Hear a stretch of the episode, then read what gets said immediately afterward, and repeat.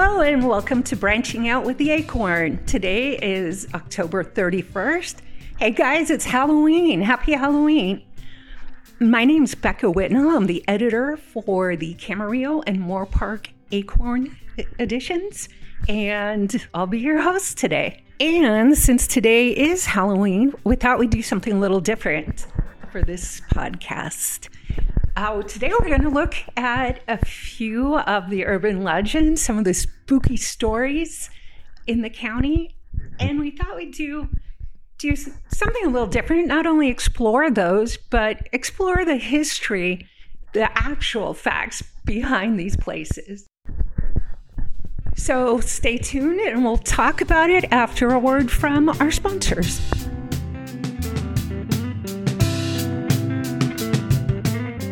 David, super excited to talk about the newest member of the Branching Out sponsor family, a local business you know very well, Arsenal Comics and Games. Yeah, I'm a huge fan of Arsenal. Obviously, I'm the Branching Out sports guy, but every now and again, I get that itch for my Zelda stuff. And they've got everything, obviously comic books, but they've got the collectibles, board games, action figures, it's all there. And yeah, and, and owner Timmy Hay, he really prides himself on having a clean, organized, welcoming business to walk into. Whether you're a comic book person or not, you feel comfortable there. And I should say, it's one of those businesses that's just fun to kind of walk around and see what they have. Although Timmy would really appreciate if you bought some.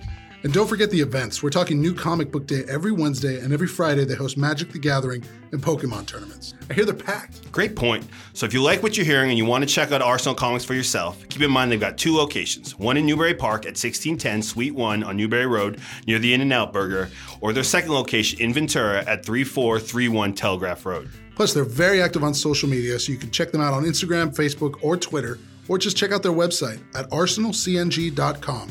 That's A R S E N A L C N G dot com.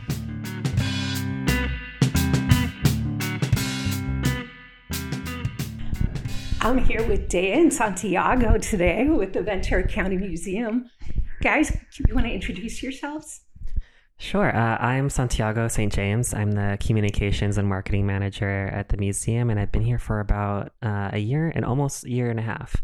Um, yeah, I you know I worked with my social media team to create um, some sort of haunted um, social media posts, and so um, that's why I'm here to talk about a little about about today. In fact, that's why I reached out to you. I yeah. saw those tweets, and uh, my name is Dea Terrafranca, and I am the Research Library and Archives Director here at the museum. Um, and actually, coming up in December, I will have been here for six years. Wow. Wow. So, um, up in the Research Library and Archives, we are a quasi branch of the Ventura County Library System. Um, and so we're open and free to the public. People can come in, make an appointment, come in and do all kinds of research in our library and archives. And my job is to let people know about it and show them how to find the information they need. And that's so cool. I grew up, I think I was telling you, I grew up in the county and didn't know that re- that resource was available. So we'll talk about that a little bit later. So we're here at the Ventura County Museum, but can you talk a little bit about where where we are here? Yeah, we're in the catacombs of the Museum of Ventura County. Uh, we're we're downstairs. Um, we're in the collections um, area of the museum where we um, hold all the really really interesting um, um, old things. Um, not just things. We hold really beautiful Chumash artifacts. We have you know, clothes from the 1920s. We have a whole bunch of things I could list on and on, but it's kind of got a vibe down here of the, the old things vibe. It does. So in the basement of the Museum of Ventura County, like Santi just said, we we do have our object collections, um, and you come down kind of a creepy stairway, and we've got cinder block walls, and we are sitting right now in the um, exhibits room, which is where the magic happens. This is where we storyboard um, what people get to see in our galleries, um, and this building was built in 1976. And we are actually located in what used to be the Mission Orchard. So, and before it was the Mission Orchard, this was um, a town of the Chumash people. So and you might have your own little spirits. We've heard a couple of different stories. Um, we do have one part of our collections. There's a case that holds some of our textiles, some old dresses and clothing and that kind of thing. And no matter what you do, the door, the, the curtain into that one section never stays closed. Oh wow! I, you know, ghost hunters I've talked to say that spirits can attach to items. Maybe, maybe you have a resident spirit. We very well may. uh, we also had a, a previous curator who um, her granddaughter came down into the basement with her one day. I think they were stopping by to pick something up, maybe. And her granddaughter started talking to somebody who wasn't there and said to her grandmother, Didn't you see the little girl? Oh, that's not creepy at all. Oh my god. wow. Did she describe her? Not to my knowledge, oh. but anytime we turn on the lights down in the basement, we always say hello just in case anybody's down here. I love it. well, what I want to talk about first is it being Halloween, a few of the urban legends maybe for in the county stuff stuff I heard about growing growing up and so Santiago living in your part of the county for a few years um, there's there's an urban legend you've heard of uh, Charman yes uh, the Charman is uh, you know is the urban legend I've learned uh, a lot about since I'm moving to Ojai. Um, I think because I live close to where this um, spirit allegedly um, reigns. Um, and you know, I keep on hearing different stories. I've heard, I think, three actually now today. I've heard four different origin stories of the Charman. Um, and uh, he's an interesting figure that I think has been passed down through a lot of uh, elementary school kids um, till today. I still hear people talking about it, and they're around my age, so it lives on. Do you want to talk a little bit about what the, the myth is, and then we can talk a little about the history since that's why you're here to, to, kind of clear up or at least talk about what the actual history is. Right. Well i've heard i've heard three stories before today. One of which was um, someone was going to their car to um, light up or sorry to uh, put gas in their car and they had like i guess a t- like a some gas with them. And then they while doing that they like lit up a cigarette and then they caught themselves on fire Always um, a good idea. Yeah. um, and then there's another story where I've heard someone was driving their car and a branch decapitated them. I don't understand how fire got involved, but somehow the car caught on fire. Um, and then another one was um, it was a I think the most common story I've heard is that um, there was a fire in um, Ojai, the fire of I forgot what year it was. 1948. 1948 where a family's home got caught, caught on fire, and then he himself, Charman, um, got caught in flames himself. Um, but from my understanding, the general idea is that he's on Old Creek Road, um, and that's where he haunts. And um, he, you know, people say that they've seen him, but I haven't seen him. But I hope not to. right, yeah. but Dea, you had you had some history there, at least to debunk one of those those myths. Yes. So um, there are, as Santiago um, just stated, there are multiple stories related to the Charman myth. Um, and that forest fire um, in 1948 um, that one of the stories says actually burned down a house. One of the stories is that a firefighter was burned in that, and that's who Charman actually is, is that firefighter. Um, but one of the previous um, curators here at the Museum of Ventura County actually researched that 1948 fire and found out that no one had died during that fire. So, so that one we can we can debunk for we now. Can rule that one out. It's it's so funny how these get passed down. Like you said, elementary kids love the the intrigue. You know, um, growing up, one I heard about a whole lot was Olivas Adobe, and that there's, I think I've heard there's a woman in black on the second floor and a little girl in white and orbs that show up. I don't know about that, but I, I do know it was someone's home at some time, so maybe they're coming back to visit. What can you tell me about the history of Olivas Adobe? Who who lived there? How long? When was it built? Do you have any of those details? Yeah. So um, it is a building that was built in 1847. So it totally makes sense that we have ghost stories attached to it because if you do the math, that's 175 years old. Um, it was built um, in 1847. So it was built while this area was still Mexico. Um, and it was built by Don Raimundo Olivas. Um, and he was born in 1809 in Los Angeles.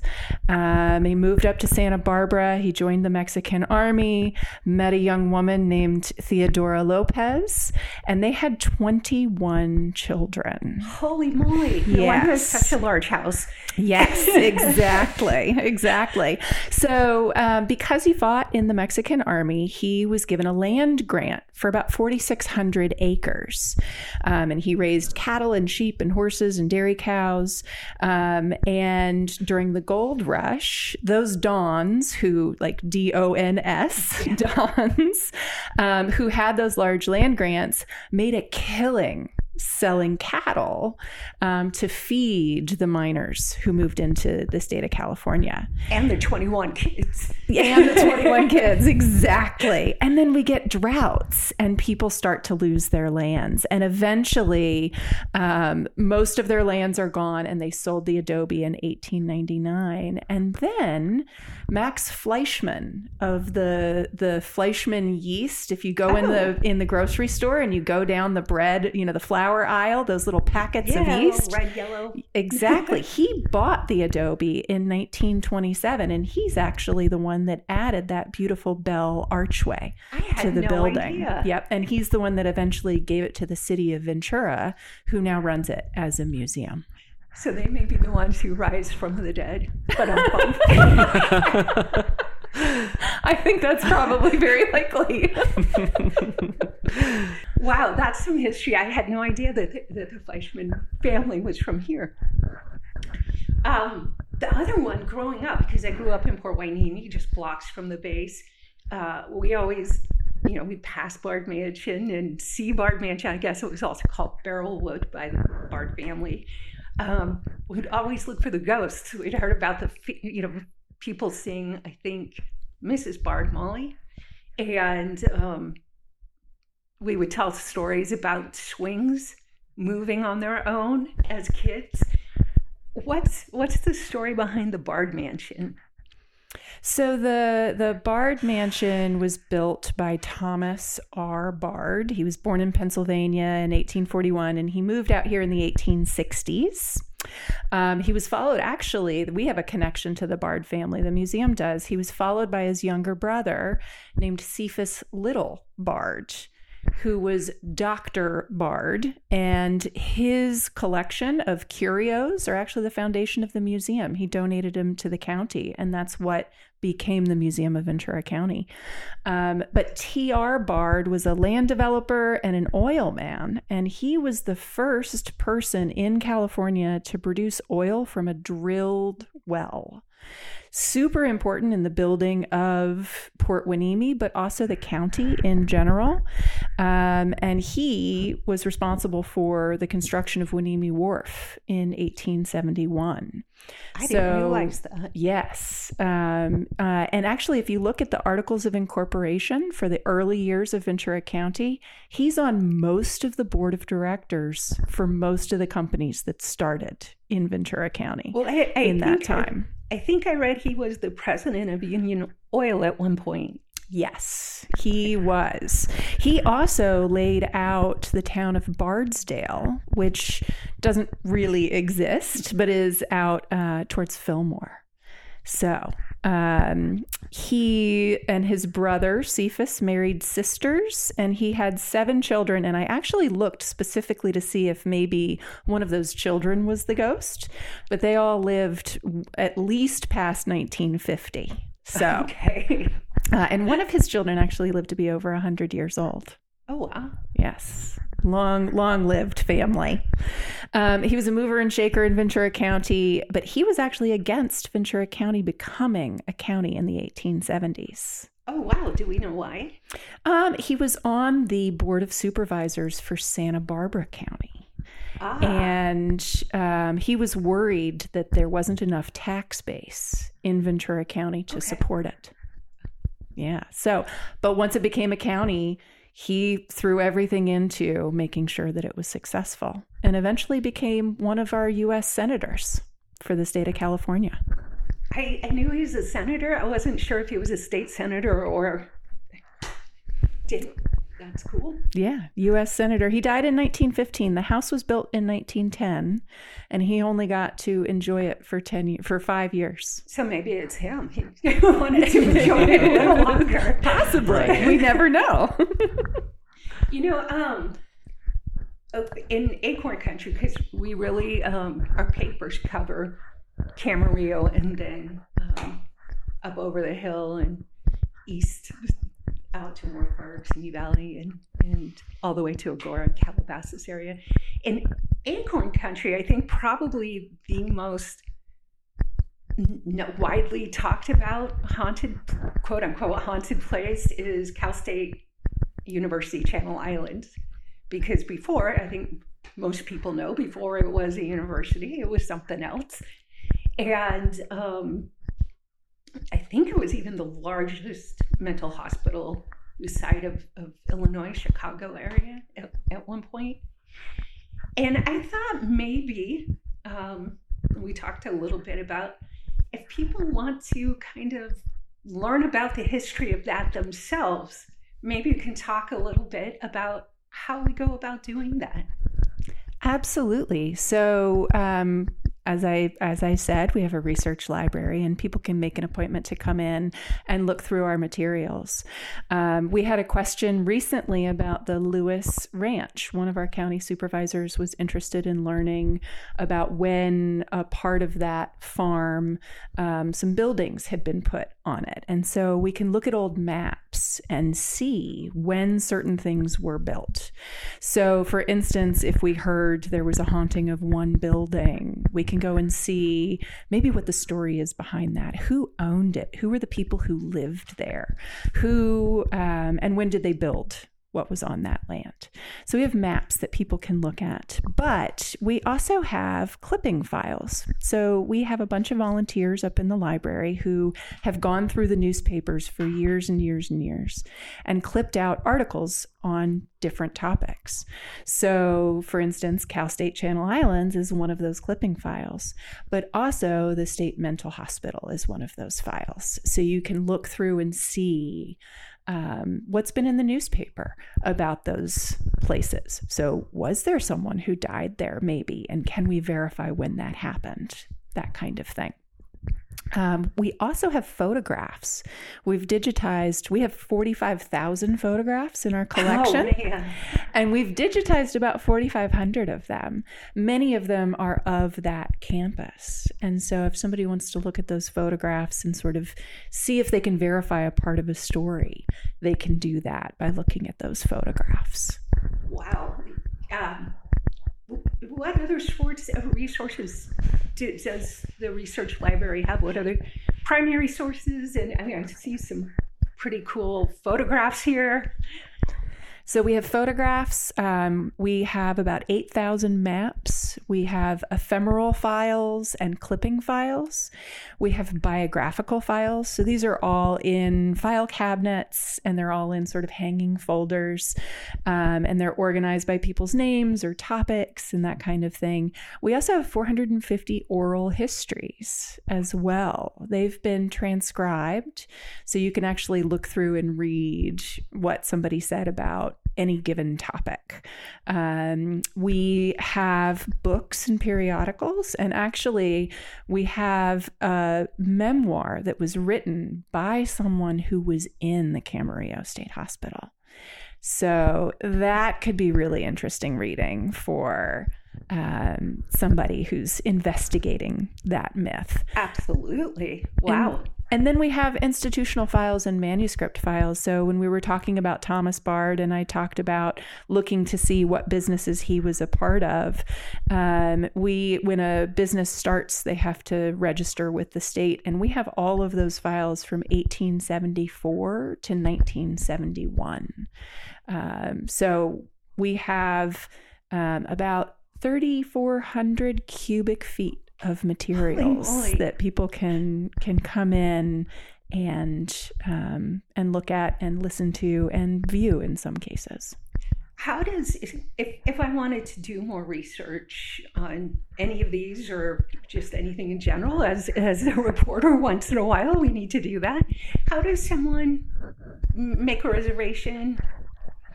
So, um, on our website, which is venturamuseum.org, um, you click on Research Library up at the top, and then there's a big red button on all of the library pages that says Schedule Appointment. And that shows you all of the different spots that we have open for people to come in and research. Wow, great. That that makes it easy. And then just from time to time, I mean, you have exhibits and talks and stuff. Do you want to talk about that at all? Yeah, I, and um, I do know that I'm uh, always seeing on um, a little bit of a tangent here, but um, I'm just wanting to speak to the Cal State uh, Channel Islands uh, building. Is that our social media has a lot of people writing comments on, you know, the different kind of uh, experiences with Ventura County history, particularly with the Cal State Channel Islands um, quite a few people wrote in their own stories of seeing some ghosts and hauntings there as well. I think someone wrote um, that they saw like a woman in the window while like no one should have been there, and they you know they heard weird things and like lights flickering and um, a lot of stories like that. I think there's at least six comments about people um, talking about their own history. Um, but yeah, we are exhibits right now. I I can't. I don't know if there are any hauntings attached to our current exhibit, but um, Oh no, I just meant in general. If you want Yeah. to hear. well, yeah, please come by. Yeah, put it on check out our exhibits. We're we're free. We're a free museum, um, and our research library is free. Um, all these resources are um, are accessible, um, and um, my research library team is incredible. Dea just has an infinite wealth of knowledge here, and our interns are incredible. Um, but um, you know, if you ever want to learn more about our exhibits and what we offer, just you can come right down to the museum. Um, we're open from uh, Thursday through Sunday from 11 a.m. to 5 p.m.